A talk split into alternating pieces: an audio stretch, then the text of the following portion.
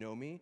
Um, I think one of my favorite scenes from Thanksgiving, I'd love to like kind of go into your world too. I'm like, no, what was your favorite scene or what was something that happened? Mine was probably towards the end of our time. So we had gotten a few more gifts, and so we are trying to figure out, you know, how do we do the flight back? Like, can she hold the stuffy and like the bag that we need her to carry because the bag restrictions? Like, could, does everyone have like an arm bag ratio situation? And I could tell, like, Zoe wanted to really carry like these stuffed animals. So, you know, one of the in-laws got a great idea. Oh, we can just mail. We can just mail them back. And I saw like Zoe's like eyes of consternation. She's worried about this plan. Like, does she trust USPS? Do any of us trust USPS? Um, maybe she wasn't thinking that. So we're wondering like what's going to happen. So I start going over to her. And I'm like, okay, so this is what might happen. You know, what do you think about that? Because you know, if you brought them, you know, they could get lost or maybe dirty. There could be some, you know, negative consequences then. But like, just want to talk to you about this. You know, it's your choice. I see uh, my parents, my uh, parents-in-law, they're Puerto Rican, and they start talking in Spanish and looking at me. Now, I know uh, un poquito of Spanish, but you don't really need to know another language to know, like, they're talking about me right now. And I was like, okay, try and pick up what they're saying. Oh, why is he negotiating with a six year old? Like, there's a different way this should go. And, like, in desperation, that may or may not have marked my entire time there. Probably not, right? I was like, it's love and logic parenting. Like, come on. Like, they're like, no, we don't know what that is. Like, we're, this is a different style of parenting. Gentle parenting is not known for, you know, certain generations, certain ethnic backgrounds. Um, this is some of what it looks like for me to be at home. But if you zoom out a little bit, I think about my time in that household and what's changed. I think about going there the first time, dating Tina, going there knowing I was going to ask for a blessing to marry Tina. That's a different story for a different day. Uh, going the first time as husband and wife, uh, then pregnant, kids, all that. And I see there's been a much bigger story of my engagement with her family than just these little moments that we still kind of have maybe some clashes or at least funny moments. There's a bigger story there when you widen it out, when you zoom it out. I wonder for you, if you think about your Thanksgiving, if you notice something similar, a way that your life maybe isn't the same, a way that someone in your family has grown, a way that you've grown, a way that something's changed in the world. Sometimes we can widen things out and see a bigger picture or a bigger story. That's certainly true in our own story with God. When we zoom out, we see so much more. And one of the questions is do we do that? How do we do that? So much of our lives can be filled with worries or frets, real cost challenges, and it's harder to zoom out of our own narrative to see a bigger picture. In some ways, that's what we've been trying to do really since the fall at ECV, is to show that God is at work in our stories. One of the first series we did this fall, that Jesus is at work in our stories. And when we tell them to one another, we actually beat back the work of the enemy. We start a new community, one that can share stories with each other, can encourage one another, can see God's work in our lives, and can see God as powerful and good. He is already, but we see it through our stories. We continued with the series Empowered saying it's not just like we tell stories to one another over a campfire, but we actually get to be part of the story through the work of the Holy Spirit. We get to pray powerfully for healing. We get to pray powerfully to hear from God and to encourage people. We get to see God free people from darkness. And even in our series, we saw that. We saw people get physically healed. We saw people spoken to in ways that were encouraging, even though we didn't know them. We saw God free people from some things. It wasn't like we were just talking about it, we were doing it. It was a story where we were empowered, and we saw that through the Holy Spirit. Now we're entering a different time in the church calendar. We're not just as ECV doing this, but it's the capital C church. We're moving on to Advent. Advent is a word that means the coming or the arrival. It's looking both at the anticipation and the original story of people coming to be excited about the birth of Jesus. They're anticipating this baby Jesus coming into the world. But also, it means that we're looking forward, we're expecting the second coming of Jesus. I don't know if you knew that, but Advent's actually both things like remembering and celebrating this hopeful anticipation about baby Jesus, but also that story and us being reminded of it is, I think, supposed to stir something in us that we too will be expectant, we too will be watchful, we too will be wondering what does it mean that Jesus doesn't just come as a baby in a manger, but also comes on a white horse through the heavens in the second coming. What does that mean for us? Does that stir something inside of us. This Advent, we're talking about what it means that we're expecting a bigger story. We're expecting something. Obviously, we're expecting Christmas, we're expecting some uh, familiar family rhythms, maybe in your own family, maybe in our church. But I think there's something deeper that we can expect too. That's God's work in this season. And I, I want to push us, especially today, God's work as we hope for something maybe we don't usually think about in this season, which is what it means that Jesus is, you know, coming through the Holy Spirit now, but also sweeping us up into this narrative as he will come again. Doing this expectation gives us hope. We'll talk about that today. It also gives us assurance, decentering doubt and placing doubt in conversation with God versus having us be people who are bringing those doubts really to no one else, just struggling with them ourselves. And it also humbles us because we see the bigger picture. We see our smallness. And smallness isn't necessarily bad. Sometimes we think it is, maybe especially around these parts where we've got a big university that we can also feel in the shadow of. But what if smallness is a gift? A gift of perspective, a gift of the pressure being off, a gift of being with others, not being alone with our greatness. Hope, assurance, and humility. We'll talk about all three of these things, and then we'll celebrate Christmas in some uh, ways, like the contemplative service, our Christmas Eve service. Uh, we'll, we'll do that together as we bring in this season, and really as we let God bring the hope of the season, the peace of the season, the joy of the season, the love of the season into us. So let's pray. God, would you be with us? Would you be with us in hope? Would you be with us even as we struggle, even as we doubt? Would you help us bring that to you? Would you be with us as you humble us through your story, the one that is bigger than our own? Holy Spirit, would you come? Come now with your presence. Fill us. Fill us up. In Jesus' name. Amen. Hope is for dark times. Hope is for dark times. I think about it uh, like seeing a sliver of light when your room and the curtains aren't fully closed, but there's just one little beam of light peeking out. Hope is like that this thing that is, uh, you know, there. The room isn't dark, but you see just a little bit of light poking through. I mean, Lindsay, if you want to help us see this, I think we've got a candle here. I think this can work. There'll still be a screen, there'll probably still be some lights. But let's just see together.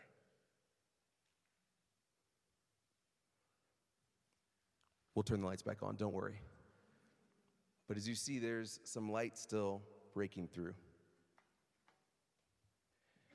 There's something that's still like able to emerge from our story. There's something we can still see by, have confidence in, have trust in, but it's pretty small. It's pretty weak. I could blow it out. Don't worry, I won't. But it could be lit again. Sometimes our hope looks like this just a sliver of light.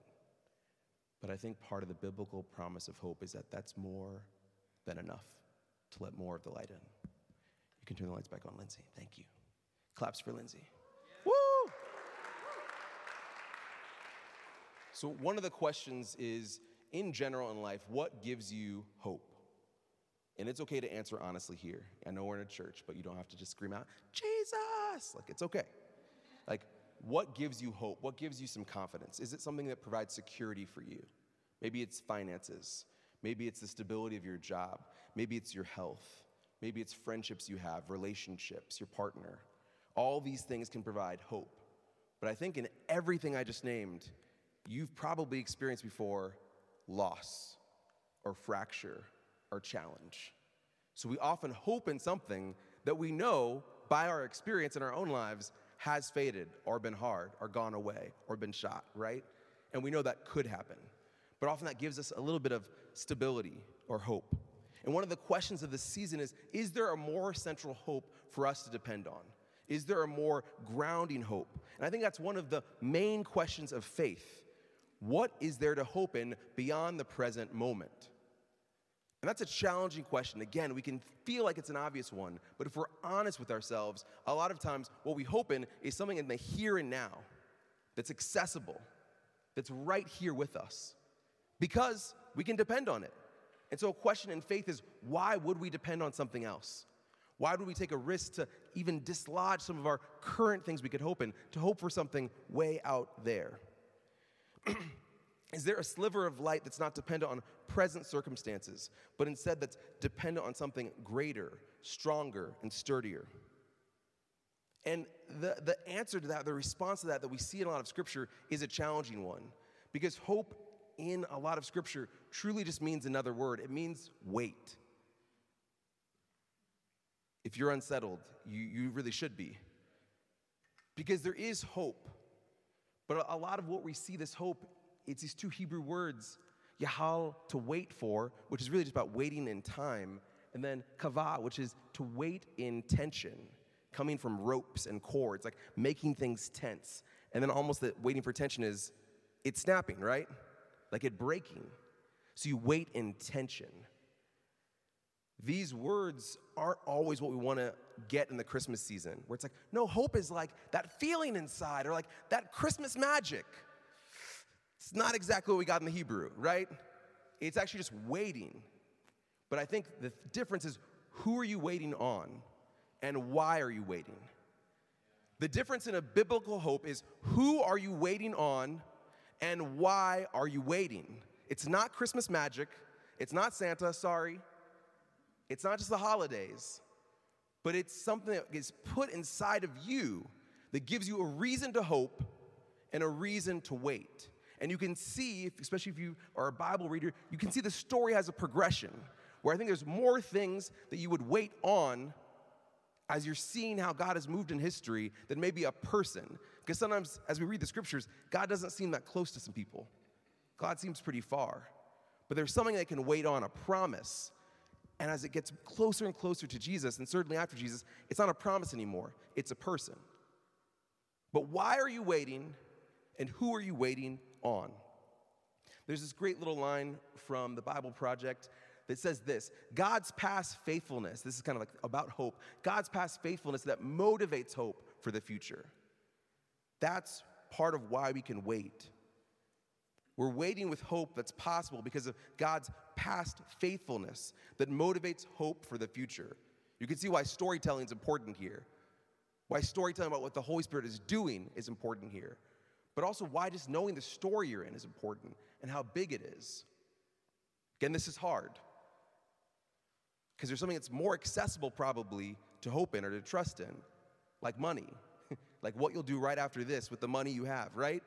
But there's something I think that can ground us even deeper, which is knowing God's past faithfulness and having that motivate hope for your future.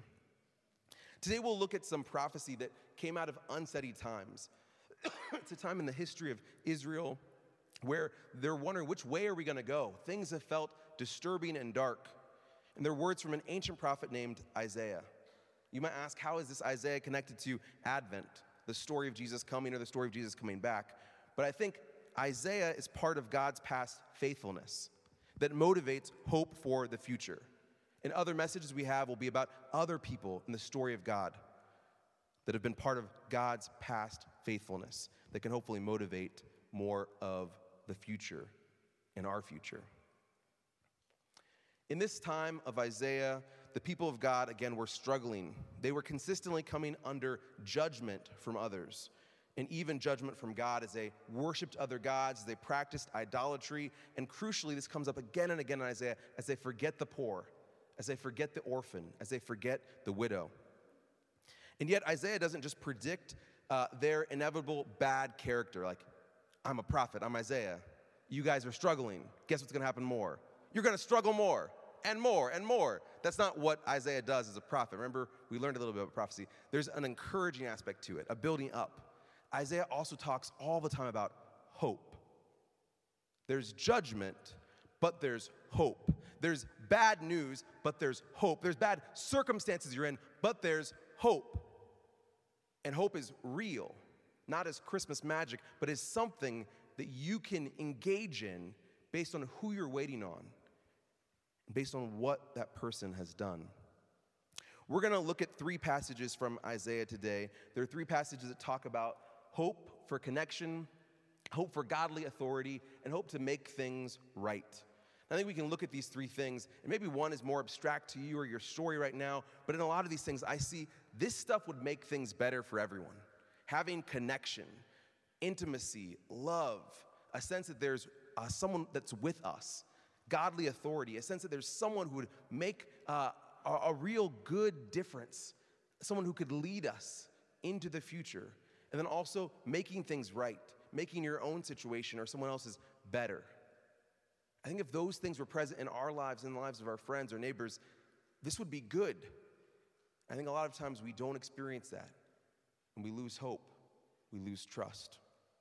We can see that all these prophecies that Isaiah has can bolster our hope. Here's the first one. It comes from Isaiah 7 chapter 7 verse 14. It's one that's used a lot in this season. Then Isaiah said, Hear then, O house of David, is it too little for you to weary mortals, that you weary my God also? Therefore, the Lord himself will give you a sign. Look, the young woman is with child, and shall bear a son, and shall name him Emmanuel. This young woman will bear a son, will name him Emmanuel. This connects to the gospel story, the account of Jesus being born as there's this young woman, Mary, who is told that she'll have a son and his name shall be Emmanuel. And what does Emmanuel mean? It means God with us, that there's connection, there's hope for fresh relationship with God. And I think so many of our problems or struggles can come from the fact that we don't know if God is here and if God is with us. And when we get a sense that there's hope that God is, things change for us. I think one of the most encouraging things we can do is, yes, see that in our own lives, but also hear of other people's stories. There's an awesome story from our community uh, that happened a few years ago, like right around the time the pandemic was happening. We were uh, at the church doing something called Alpha, which is uh, a course that's helping people know more about Jesus, ask good questions about Jesus. The people that we're kind of trying to invite to that are people that don't know God, or maybe they want to strengthen their relationship with God. We're going to be doing that in February next year if you're excited for that or want to help out with that, or if you're someone that's interested in it. And so someone came named Ty who was actually really interested in God, had a lot of questions about God, um, and she loved Alpha. Like it was great. She like every week like look forward to it. And I said, we're gonna get better at doing alpha. I did the busted alpha. You're supposed to have like a meal and you know all these things. I just did like dessert. So we just like got ice cream. And at a certain point, we stopped doing like new ice cream. We had a tub that was big enough, so we just like reach into like the old tub. Some people stopped eating ice cream at the end. I don't know why, but maybe it's different. I, we're gonna have better, better food this time. Trust, we will. But the ice cream was good. And she always has great, great questions. But one thing that came up for her time and time again was, hey, this stuff seems good. But there's a question I have. I, I don't know how to forgive my father, my earthly father. And I feel like this stuff is all about forgiveness. And so I'm like, kind of like at the door now. I don't know if I can enter in. And then we kept having good alphas. And then alpha ended. And it was over. And that was it. And then a pandemic started. And we heard from our friend that things weren't going as well, that there was some real struggle. There's challenge. I think a lot of you in the early pandemic can relate to that. And then we got a different kind of report. It was that something happened, that in a time where things seemed like they were the worst,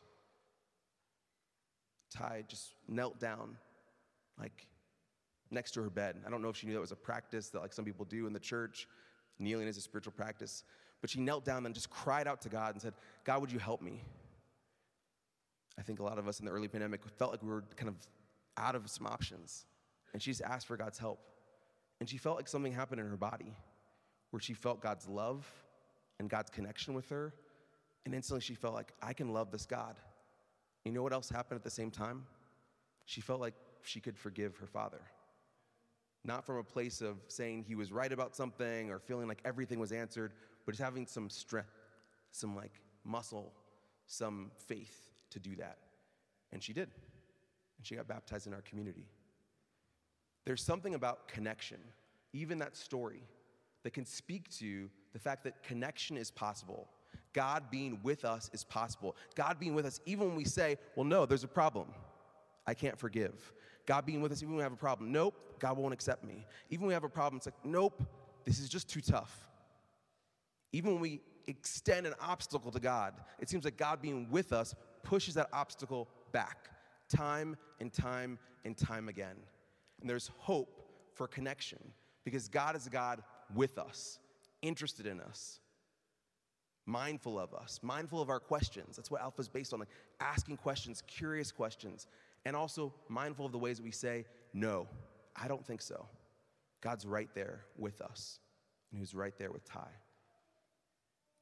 Is there a way that you need God to be with you in this season? And that's what you need hope for some of those personal questions. God's here for you in that. There's also a bigger part to this child, more than just giving connection to individuals. We see that God's doing something even more, even bigger through this child that Isaiah keeps talking about. This is just uh, a few chapters later. I think this is in nine. Um, it says, For a child has been born for us a son given to us. Authority rests upon his shoulders, and he is named Wonderful Counselor, Mighty God, Everlasting Father, Prince of Peace. His authority shall grow continually, and there shall be endless peace for the throne of David and his kingdom. He will establish and uphold it with justice and with righteousness from this time onwards and forevermore. The zeal of the Lord of hosts will do this. This is part of why the, the Christmas story is so weird, right?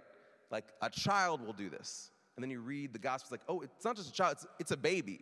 It's not just a baby, it's like this baby's just been born, like in a manger, to two poor parents who are of an oppressed class. And that child's supposed to do all of this? Yes, right? This is why hope's involved, not just our like sober reality. This is what we have to hope in. It's about the coming of a kingdom in a way that's more at hand because we can see and we can know it. This child's part of a newly revealed godly authority. Our waiting and longing for this kind of authority can shape our lives today. Again, especially when we're not just waiting for that person, but we're looking at our world and saying, God, what are you doing? What's going on? How can we get this established and upheld justice with righteousness? Seems like we're far from that. Maybe part of it is hoping, praying, and waiting. Doesn't seem like the most uh, engaged justice strategy. But what if part of us reimagining the world that God has for us is hoping, waiting, praying, trusting in who God is as this little child who will become King of Kings. What does it mean to hope for godly authority? Again, another, didn't realize I was going to do this, but another kind of in the pandemic story. Um, like many people, like many churches, in May of 2020, when George Floyd was killed, there was a sense of what does anyone do? What do we do to react, to respond, so many people wanted to do something. I hope, I wish, right, that will would still be in existence. I'm not sure if it is. But there was a moment where people wanted to know. And I remember just being a part of this church and also, you know, a part of larger bodies where I was like, wait, we're like flat footed. Like we can't really move. Like people just didn't have what they needed to do something. And I actually, I'm really grateful. I think at this church, we had a few tools of lament, of crying out to God, and of asking this question that became something of like a rallying cry for us of we have to reimagine authority.